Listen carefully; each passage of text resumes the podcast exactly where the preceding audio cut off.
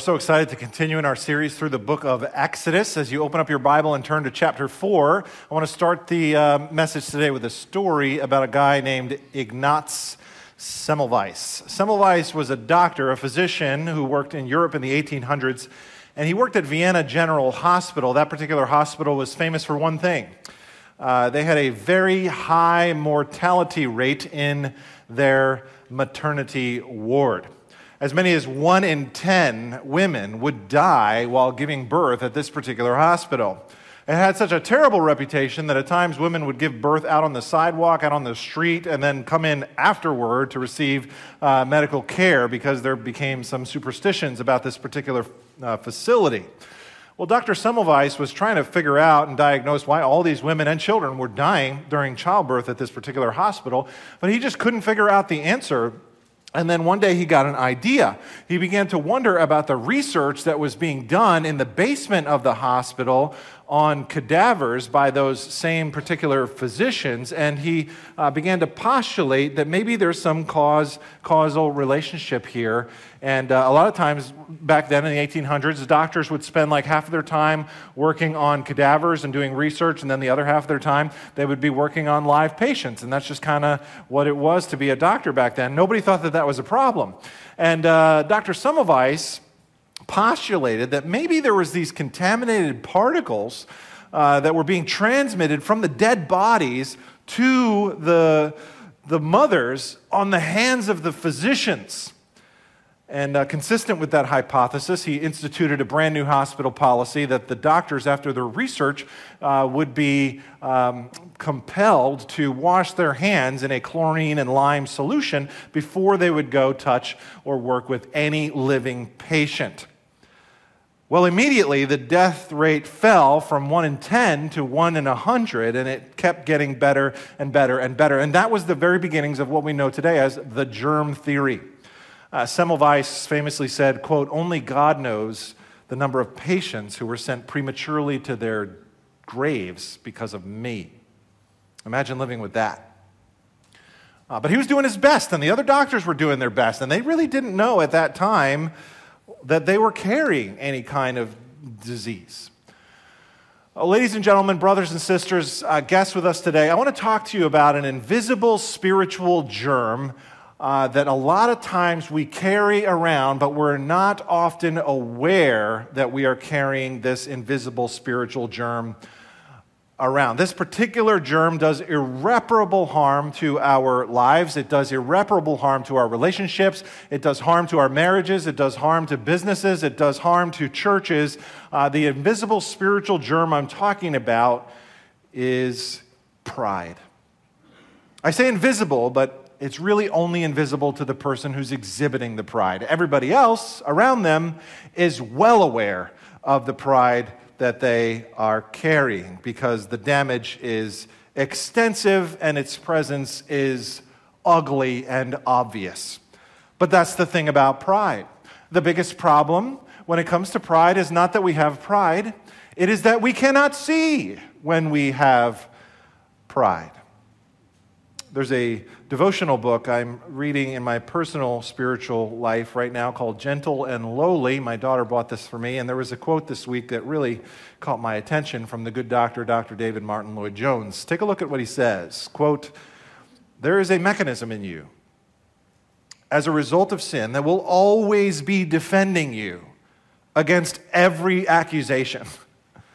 We all are on very good terms with ourselves and we can always put up a good case for ourselves. The mechanism here that, that Dr. Jones is referring to is the, the self justifying, self deceptive mechanism he's talking about here is pride. And though we may not see it, pride does great damage in our life, spiritually and relationally. And pride, more importantly, perhaps we should say, puts us in direct opposition to the God of the universe, for we know that God opposes the proud. The section uh, that we're in in our study of Exodus is a, a little bit like a case study of pride. As we look at chapters four through six today, uh, here we have a, a very detailed look at a very proud man, a man named Pharaoh. It's a unique section of the Bible. I mean, what other rebel, what other enemy of God is given this much attention in the scriptures like we have here regarding Pharaoh? It allows us to look under the hood at the, the heart that opposes God and see what's going on here with this pride and this rebellion and this sin. And as we look at this passage, we want to consider three aspects of Pharaoh's pride, but we also want to take a look inside of our own hearts and see if we might notice and avoid this wicked posture in our lives so that we might turn away from it. This is a, an invisible spiritual germ, and our desire today is to neutralize it with the power of the Word of God. We're going to see three aspects to uh, Pharaoh's life. We're going to see his hardened heart, his high handed rebellion, and his harsh treatment of the people of God. But before we dig into the word of the Lord, why don't we pray together? God, we just pause for a moment to bow before you, the God of all. Uh, thank you for preserving and inspiring this text for us today. Thank you for this lens that it gives us to look at things we may perhaps not care to look at all the time.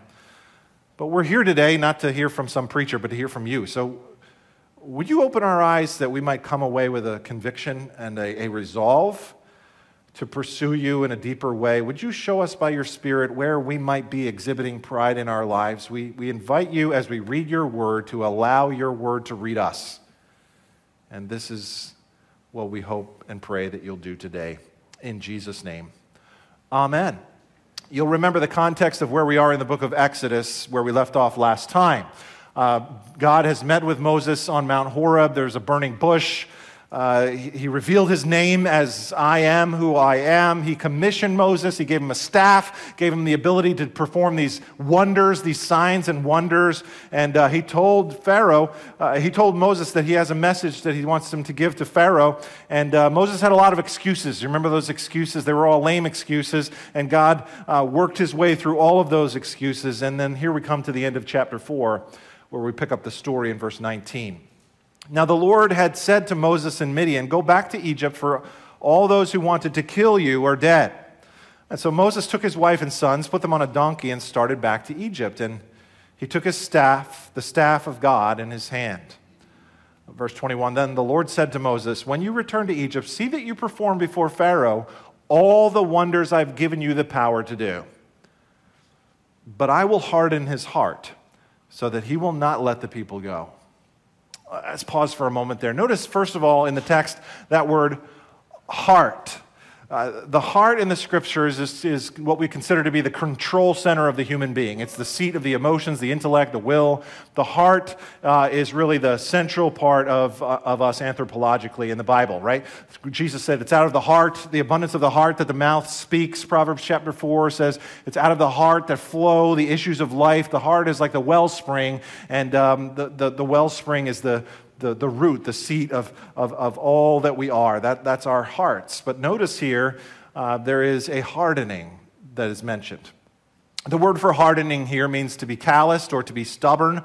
Actually, you'll, um, you may not notice because in English it's not really that clear, but there's actually three different Hebrew words that come uh, to us and all get translated in most of the English Bibles as harden. Uh, chazak means to strengthen or to harden. Uh, kashash means to stiffen. And then kaved or kabed means to make heavy. Uh, all of these words in Hebrew mean something very similar to make hard, to make heavy, to make calloused, to make stiff, to make weighty. And all of these three words are pointing us toward a, a comprehensiveness. They, they convey a completeness, that, that Pharaoh's heart uh, would be completely made hard through and through. And what, what a hard heart really means is a heart of rebellion, a heart of stubbornness, a heart of pride. Hard heartedness in the Bible would be the opposite of humility, the opposite of faith, the opposite of obedience. There's a tender posture of submission that the Lord wants from us. This would be the opposite of that posture. Now, there's something else that's, I think, interesting background here. According to Egyptian mythology, at death, the heart would be weighed by the Egyptian gods You can see in this example of Egyptian hieroglyphics that there's a scale in this picture. That, that scale represents the afterlife, the judgment that would come according to their mythology. There's a, there's a being with a dog like head on the picture. That's an Egyptian god. And uh, there he is weighing the heart. You'll see on the left side of the scale a heart, a human heart. Notice on the right side of the scale, there's a feather. And so, what they thought was at the end of your life, your, your heart, they believed your heart should be light. And if your heart wasn't light, if your heart wasn't lighter than a feather, you would not be making it into the afterlife. And so the heavier the heart, the more Pharaoh is in trouble. How many of you following me? Say amen. Here we are seeing that Pharaoh's heart is very hard. And we wonder for a moment how does this happen? How does someone's heart become hard? And the answer is there's a lot of reasons. Sometimes it's just straight up pride, it's just straight up selfishness, it's just straight up rebellion. I want to do what I want, when I want, with who I want, as long as I don't hurt anybody. Just leave me alone. It's my life. Uh, you know, I want to do what I want to. Billy Joel, right? Leave me alone. Go ahead with your own life. Leave me alone. That, that's hard heartedness. Sometimes our heart becomes hard through painful circumstances. Sometimes we get hurt, sometimes we, we get bitter, sometimes we get jaded, and you know, like fool me once, shame on shame on you, but fool me twice, shame on me. Like I'm not letting this happen again. I'm, I, we become hard-hearted. We become jaded. How many of you remember the character in the story, this, the, uh, the movie Toy Story 3, Lotso the Hugging Bear? How many of you remember that guy? Lotso? Okay, for most of you, I need a little background. Lotso is a large, pink, strawberry scented teddy bear who rules the Sunnyvale daycare like a prison, like a concentration camp. But it wasn't always like that.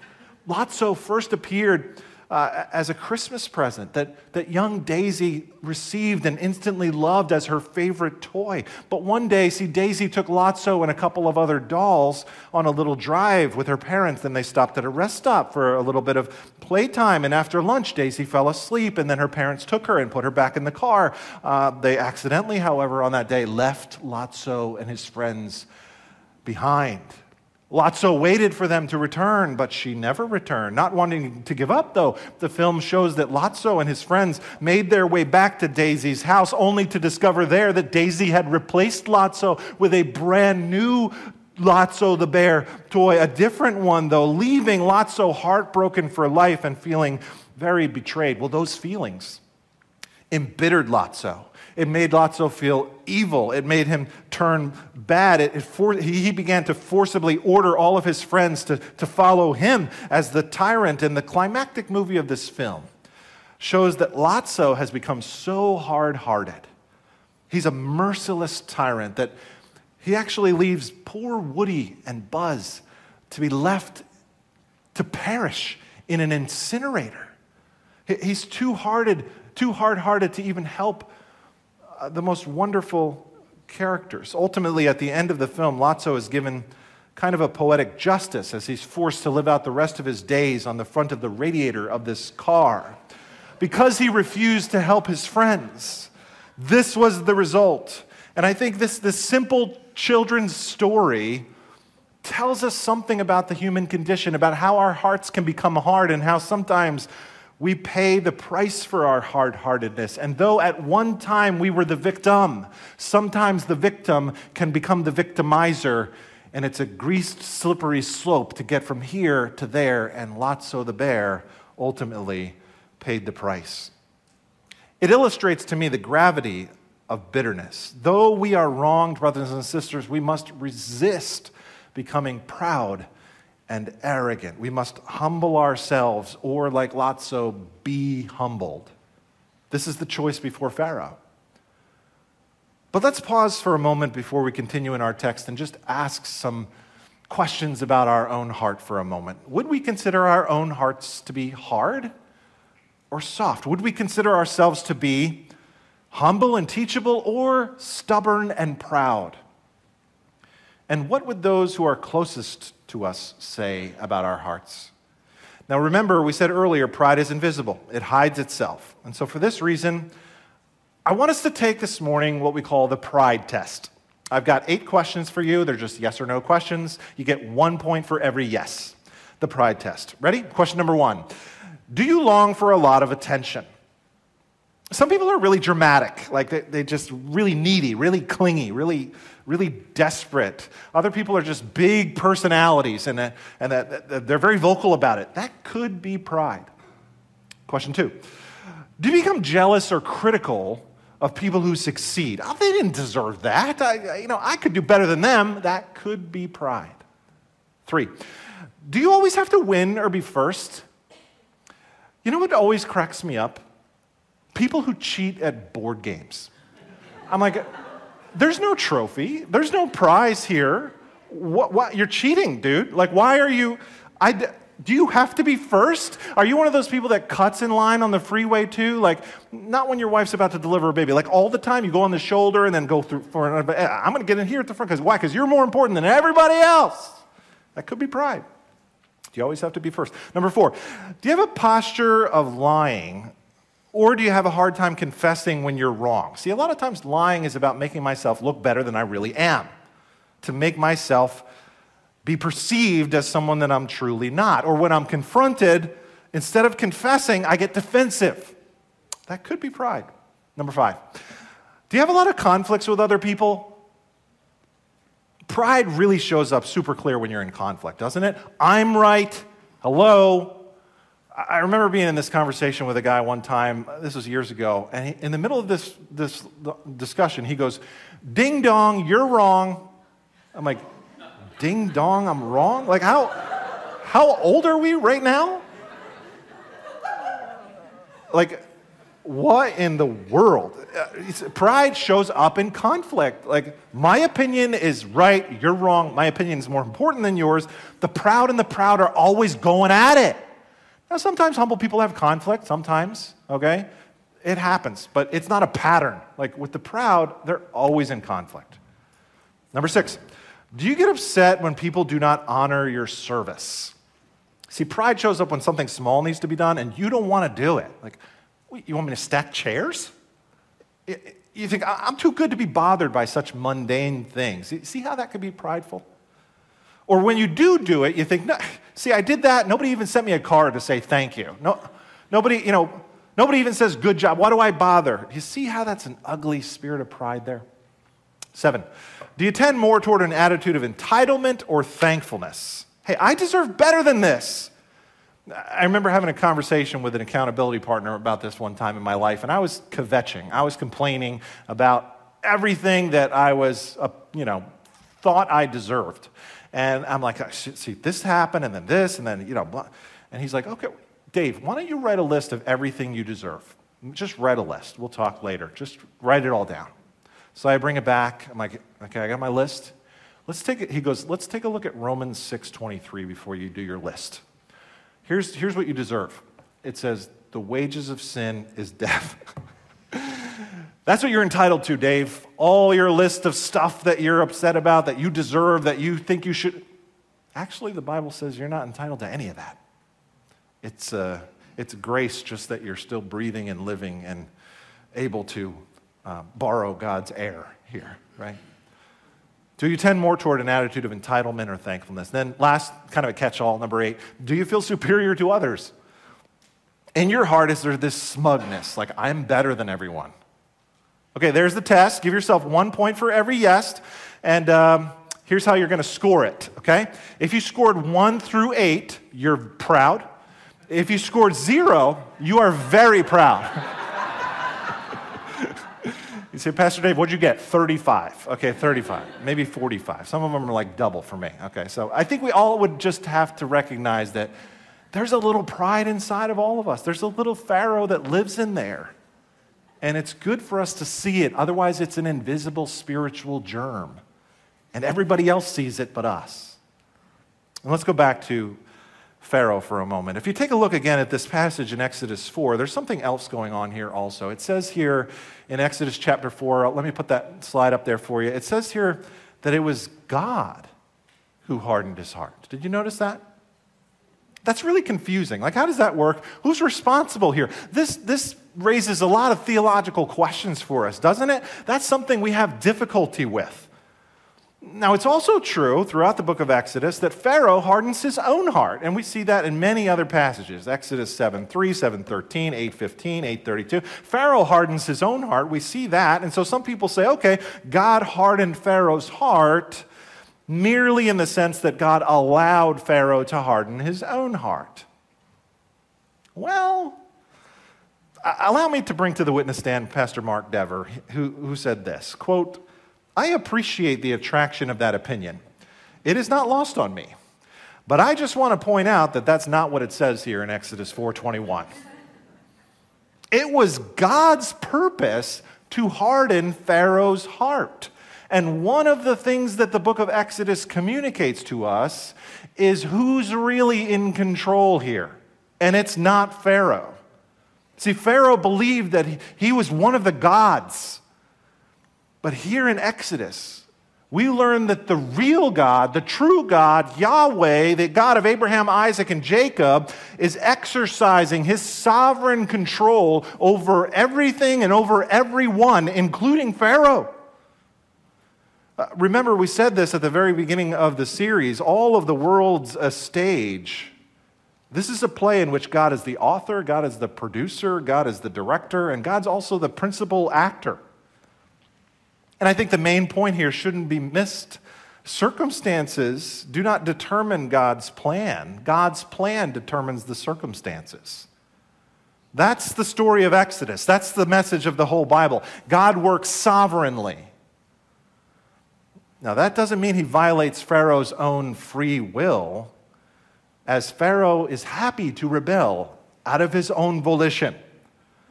It's kind of like that place in the New Testament where it says Judas betrayed Jesus and Herod and Pontius Pilate conspired against uh, Jesus to crucify him, but at the same time, Acts 4 says this was exactly what God foreordained would happen. Same thing here. The God of the Bible, listen, the God of the Bible acts in human affairs and accomplishes what he wants. He hardens whom he hardens, he has mercy on whom he has mercy, and he does this without violating the will of the human agent. Instead, he uses their own rebellious free will as a secondary cause to do whatever he wants to do. Now, I know that's hard to understand, but I think it's the message of Exodus. And so here's the plan Moses will go. Ultimately, he will be successful, but he's warned in advance that he should expect a great deal of resistance from Pharaoh. What is it going to take to get through to this guy? What would it take to get through to Pharaoh? That's the question. So God tells Moses to give Pharaoh this warning. Take a look at 22. Then say to Pharaoh, This is what the Lord says Israel is my firstborn son.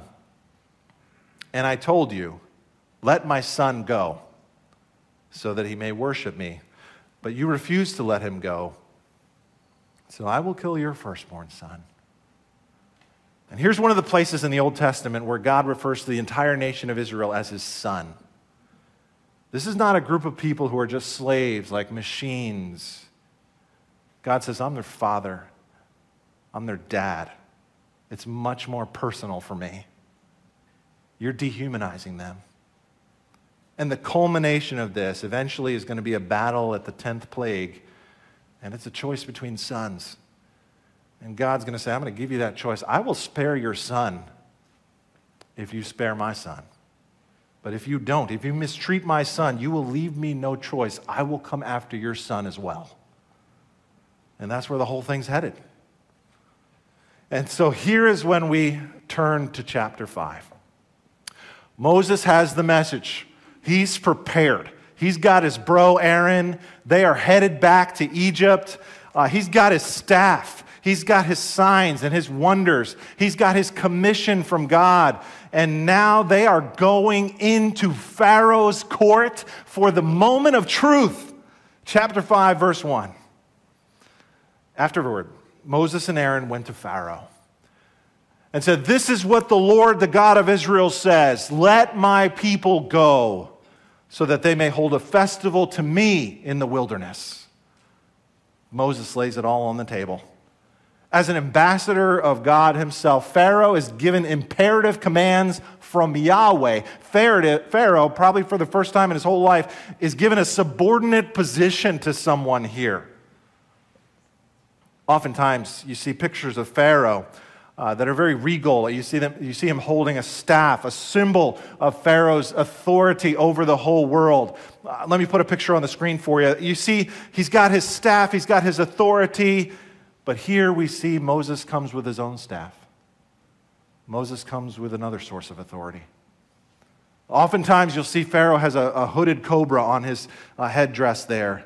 He's, he's, got, he's got that symbol, but here Moses comes with his own snake. Do you see what's going on? This is the ultimate showdown between Moses and Pharaoh, but more importantly, between the God of Israel and the Egyptian pagan idols of Pharaoh. And here the mighty Pharaoh is being given commands. Moses is telling him, You're not in charge of the world, Pharaoh. Yahweh is. And Yahweh says to you, Let my people go. So, what's Pharaoh's response? Well, as you might guess, he's not really that happy about this, which leads us to movement two. We've seen Pharaoh's hardened heart, and now we will see Pharaoh's high handed rebellion. Take a look at chapter 5 and verse 2. Pharaoh said, Pharaoh said, Who is the Lord that I should obey him and let Israel go? I do not know the Lord and I will not let him go, not let Israel go.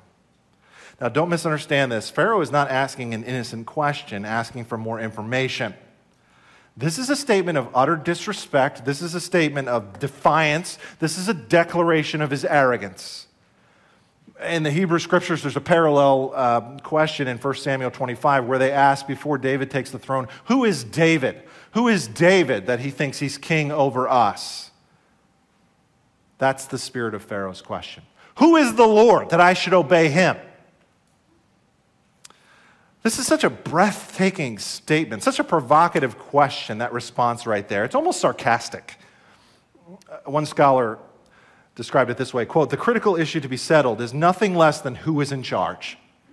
Who has the authority over the people of Israel and ultimately over all nations and all creation? The God of Israel or the gods of Egypt manifest in Pharaoh. Who is the Lord that I should obey him? And in a way, I think this becomes the central question in the book of Exodus and the central question of our lives as well. Who is the Lord that I should obey him? Who is the supreme being who has the right to demand my posture of submission and obedience and praise from me and every single creature, including you? Who is the Lord that we should obey him? That's a good question. Now, Pharaoh's an extreme case, but all of us have this battle going on for the authority person of our hearts. We all do.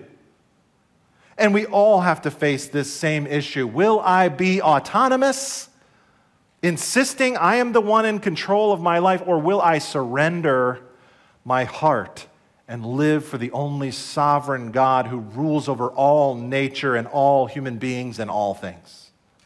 That's the question. That's the battle of Exodus. And we face that battle as well. We all ask this question. Now, for the non Christian, for the non believer, it's much more overt. It's, it's much more obviously resistant toward God, right? There's, there's always something rebellious about unbelief. It's been said that the atheist statement of faith is there is no God and I hate him. There is rebellion embedded inside of atheism. Uh, recently, I've been sort of watching John Piper's son Abraham as he garners thousands of followers to his TikTok channel and just spewing hatred for God and the Bible and the gospel and Christianity. It's very, very obvious when it comes from the lips of a non Christian. But sometimes, even for us as Christians, in one area of our lives or another, it's more subtle as we are asking this question about his lordship too. For some of us, it's in our physical health. Who is the Lord that I should obey him? For some of us, it's in the area of our finances and giving and offering. who, who is the Lord that I should obey him? For some of us, it's, it's in some other area of of gossip or, or lust or dishonesty or unforgiveness or some other behavior in our lives that we don't want to let go of, and we are secretly asking, Who, who is the Lord that I should obey him? Do you have the courage to ask yourself this morning, what is that area for you? Do you have the courage to invite the Spirit of God to show you some area in your life where that question is actually playing itself out right now in your heart? Do you have the courage to examine yourself and just invite God to show you where is little Pharaoh living in me right now? Not if I have pride, Lord, but should, could you show me where and how exactly I'm currently exhibiting pride in my life? I know it's in there, but I often can't see it. But show me where's that haughty spirit in me today? Where, where's that obstinacy? Where do I have a hard heart? Ask God to reveal that to you. The scripture tells us, humble yourself in the sight of the Lord, and he will lift you up. So Pharaoh asked that defiant, provocative question, and, and here's how Moses and Aaron respond in verse 3. It says, Then they said, The God of the Hebrews has met with us. Now let us take a three day journey into the wilderness to offer sacrifices to the Lord our God, or he may strike us with plagues or with the sword.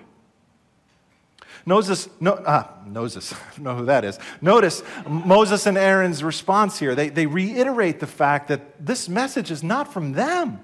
This is from God. In the words of George H.W. Bush, they say, Pharaoh, read my lips. The God of he- the Hebrews has met with us.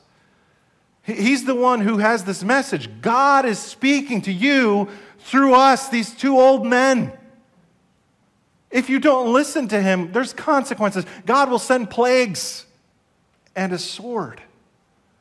Now, now, modern day readers hear about these plagues, the 10 plagues, and they, they give one of two very superficial responses to this. First, some people say, yep, that's right. God needs to get them. Bring the plagues, bring the heat, bring the wrath, bring the judgment. Friends, that's not what's going on. The other response people give is, you see what I mean? Plagues, this is what's wrong with the Old Testament. This is what's wrong with the God of the Bible. This is what's wrong with religion in general. That's why I got out. There's so much judgment, there's so much wrath, there's so much anger, there's so much hate going on. But, friends, both of those responses are very superficial and they display that you don't understand the, me- the message of Exodus whatsoever. The reason for the plagues, what triggers the plagues, is Pharaoh's question Who is the Lord? That I should obey him. Now, here they're asking for a three day journey. Did you notice that? Is that true? Is that what they really wanted? Did they ever have any actual intention to return back to Egypt after three days? Are they negotiating in bad faith here? Is this kind of sneaky?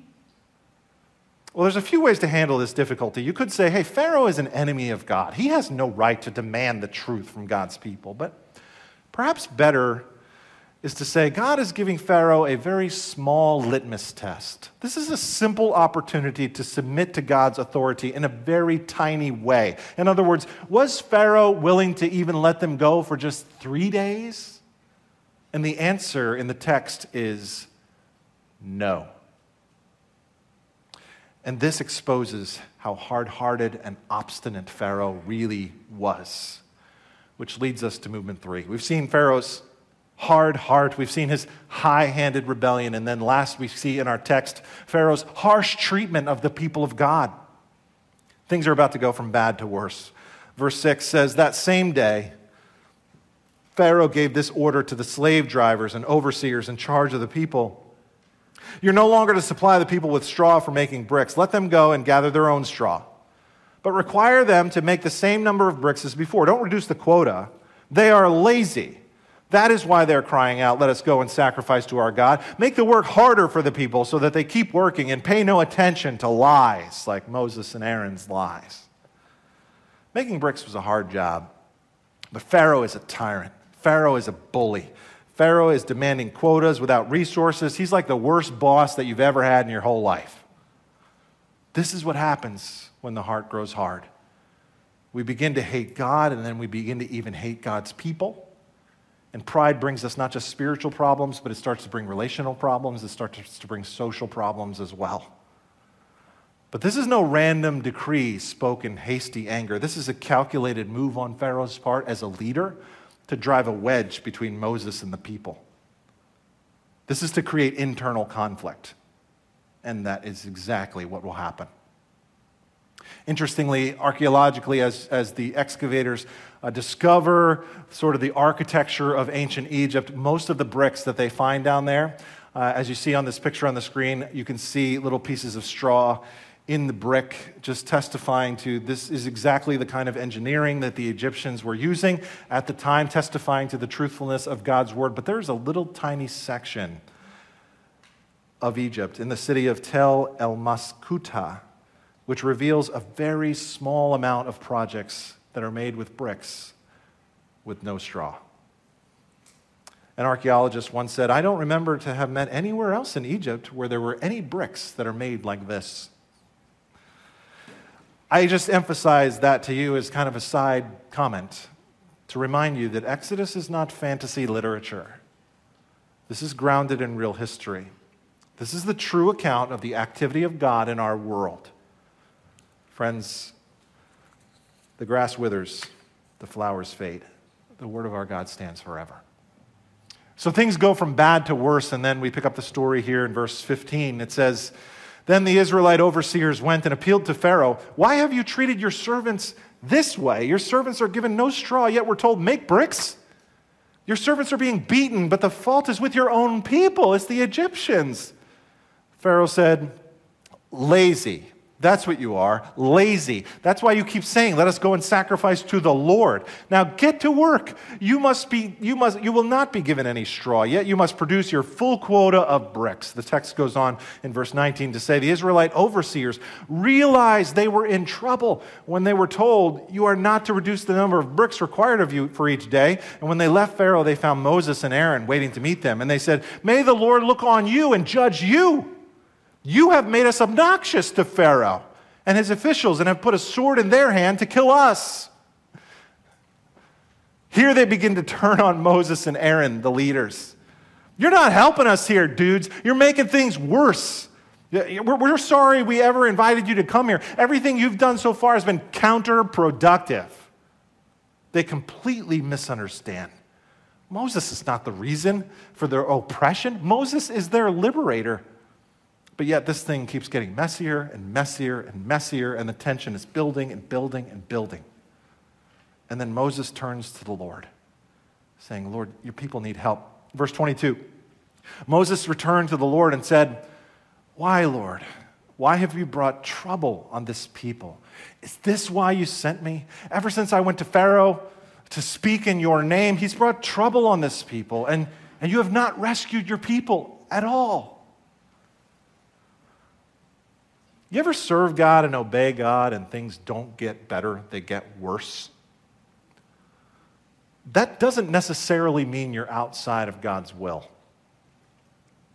I remember when I first answered God's call on my life to go into the ministry and I entered Bible college and and I was just loving it. And I, I, was talking to my pastor at the time, Pastor Jack. I'm like, this is just so, I'm, I'm just amazed at the Word of God. Never studied the Word of God before. It was just soaking it in like a sponge. And I said, it's just so cool to be right in the, the center of God's will. I just, I, I feel so blessed. And, and Pastor Jack, who's Johnny's uncle, by the way, Pastor Jack wisely, wisely encouraged me and, and affirmed me, paused, and said, just watch out, Dave because now you're going to start getting it from the other side. The Apostle Paul said, oh, A wide door for ministry has opened up to me, and with it, many adversaries. Just because you're obeying God doesn't necessarily mean things are going to be smooth. In fact, you have a target on your back now. Now, how do we respond when that happens, right? When we obey God and things get harder, not better, how do we react?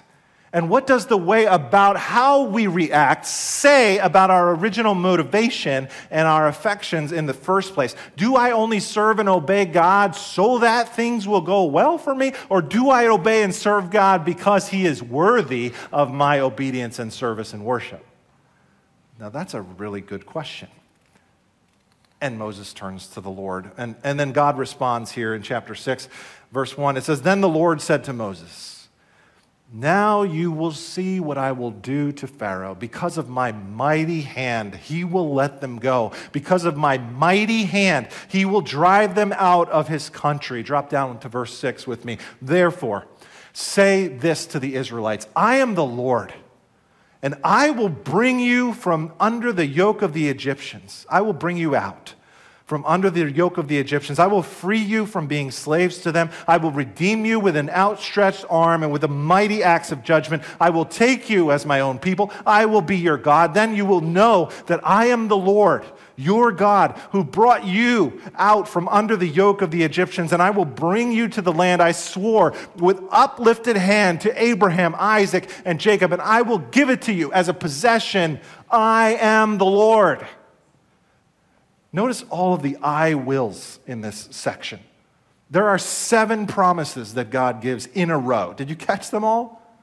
God says, First, I will bring you out. Second, I will free you. Third, I will redeem you. Fourth, I will take you as my own people. Fifth, I will be your God. Sixth, I will bring you to that land. And seven, when you get there, I'll give it to you. These are the amazing promises of our God promises of redemption and adoption and provision and security and a great inheritance. And how much more do we, the people of God today, enjoy these great and precious promises? God will do it. But first, he has some business with Pharaoh. Pharaoh has just put himself in a direct conflict in between him and his son. Pharaoh has just inserted himself in the family business. Pharaoh has just put himself right in the middle of a conflict between God and his people who he loves. And Pharaoh thinks he's big stuff, but the ironic twist to this story, the ironic twist at this detailed look at this rebel is though he was so concerned with his own authority and his own name and his own autonomy, and Pharaoh making himself look great, yet today we have no idea which Pharaoh we're talking about. Today we don't even know who this was, we don't know his name. Why did Yahweh want Pharaoh to do this? What exactly did Yahweh want Pharaoh to do? Was it just let my people go? When Pharaoh says, Who is the Lord that I should obey him? That provocative question. What does Yahweh want Pharaoh to do? Who is the Lord that I should obey him? What does Yahweh want Pharaoh to do? Let me put that question up on the screen for you. Who is the Lord that I should obey him? What does Yahweh want Pharaoh to do? The answer, friends, is the same for him as it is for us. The God of the Bible wants us to recognize his sovereignty and submit to his authority.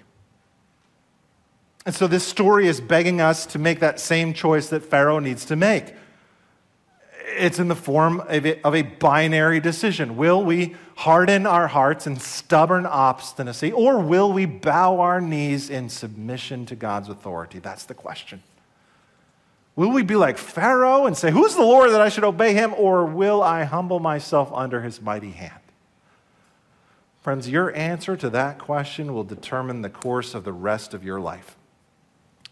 But if you want to be remembered, not forgotten like Pharaoh, if you want to live a life of significance, a life that's pleasing to God and a blessing to others, the scriptures would exhort you to let go of your pride, to soften your heart, to bow your knee to Yahweh. St. Augustine famously said, Pride is the root of every other sin. How many of you seen that movie, My Big Fat Greek Wedding? Remember that movie?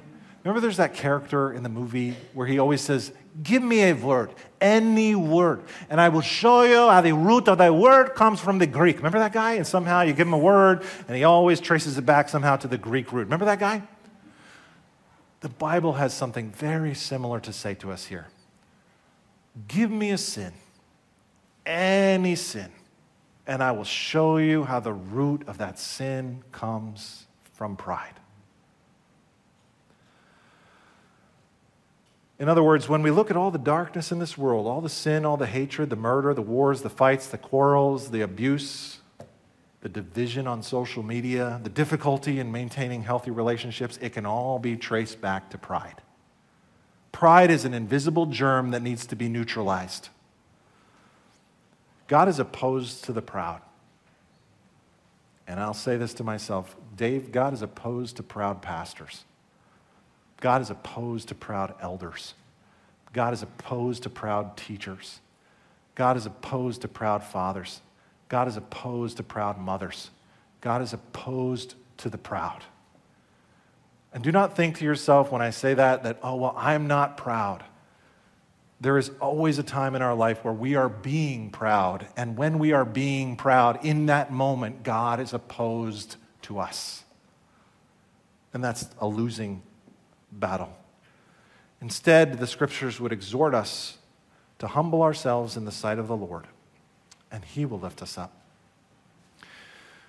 As I was reading that devotional this week, and I had that Dr. Jones quote and that, mechanism thing, he said something very compelling. He said, There's really only one way to short circuit this mechanism. There's really only one distinctively Christian way to dissolve our pride. And that one way is to fix our attention and fix our focus on the God of the universe. Because when we fix our eyes on the God of the universe and see all that He is omniscient, omnipotent, perfectly just, perfectly holy, perfectly merciful, perfectly loving, we can't help but to step back and take our proper place in the universe. And so, as we fix our eyes on the Lord, we all of a sudden begin to cultivate humility in our hearts. I am not a humble man, I am a proud man, pursuing humility by the grace of God, fixing my eyes on the most humble person who ever lived. You see, 1,500 years later, after the story of Exodus, a different prophet, a different mediator than Moses came. Like Pharaoh, he had sovereign authority with a very wide ranging influence. But this leader did not come to exalt himself. Rather, he came to humble himself. He did not come to lord over, he came to get up under the burden of all of mankind.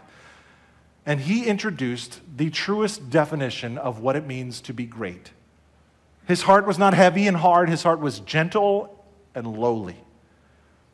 And he said, I know you, you see how the world works, and it's all you know. It's full of people and leaders and, and proud business owners and proud people who live in grandiosity and obstinacy and pride. It's all you've ever seen, it's all you've ever known. But I've come to turn all of that upside down. I want to leverage my authority and all my power for the weak, for the powerless. And rather than in arrogance and pride, I want to come with meekness. And I've come not to be served, but to serve and to give my life a ransom for many. And when we fix our eyes on Him, especially on His work on the cross, we say with Isaac Watts, When I survey the wondrous cross on which the Prince of Glory died, my richest gain I count but loss, and I pour contempt on all my pride. As the worship team comes, I want to remind you of an ancient Christian hymn that's found in Philippians chapter 2. The Apostle Paul writes this Have the same mindset as Christ Jesus, who, being in very nature God, did not consider equality with God something to be used to his own advantage. Rather, he made himself nothing by taking the very nature of a servant, being made in human likeness. And being found in appearance as a man, he humbled himself by becoming obedient to death, even death on a cross. Therefore, God exalted him to the highest place and gave him the name that is above every name, that at the name of Jesus, every knee should bow in heaven and on earth and under the earth, and every tongue acknowledge that Jesus Christ is Lord to the glory of God the Father. Notice that phrase tucked away in that ancient Christian hymn. Who is the Lord that I should obey him? His name is Jesus Christ. Jesus is Lord. Jesus is Lord. When we say those three words, that's an acknowledgement that he has everything under his control. You see, to say Jesus is Lord is a statement of great comfort and great encouragement. You can say that when everything looks bleak in your life Jesus is Lord. It's a way of confessing to myself that He's got everything covered, and I'm just going to humble myself under His mighty hand. I might not see it in what's happening right now, but Jesus is Lord, and I recognize that statement by faith. It might look like the other side's winning right now. Jesus is Lord. It might look like your problems are too great, you can't handle them. Jesus is Lord. Circumstances might pile up against you, people may thwart you and fight you. Jesus is Lord. You might think you can't cope anymore. There's too much pressure. You can't make bricks without straw forever. Jesus is Lord. Friends, say that phrase when you're exhausted. Jesus is Lord. Say that phrase when you're discouraged. Jesus is Lord. Say that phrase when you're afraid. Jesus is Lord. Say that phrase when you're grieving and you don't know why somebody has died. Jesus is Lord. And say that phrase when you can't go one more step. Jesus is Lord. Who is the Lord that I should obey him? His name is Jesus Christ.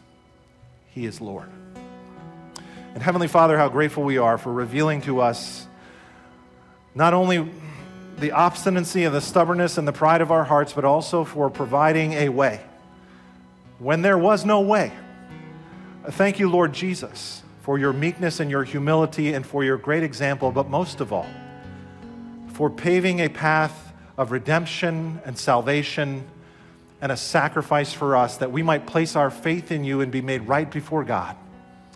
And for those of us who have already made that decision, would you continue to find us to be pursuing a life of humble submission to your authority?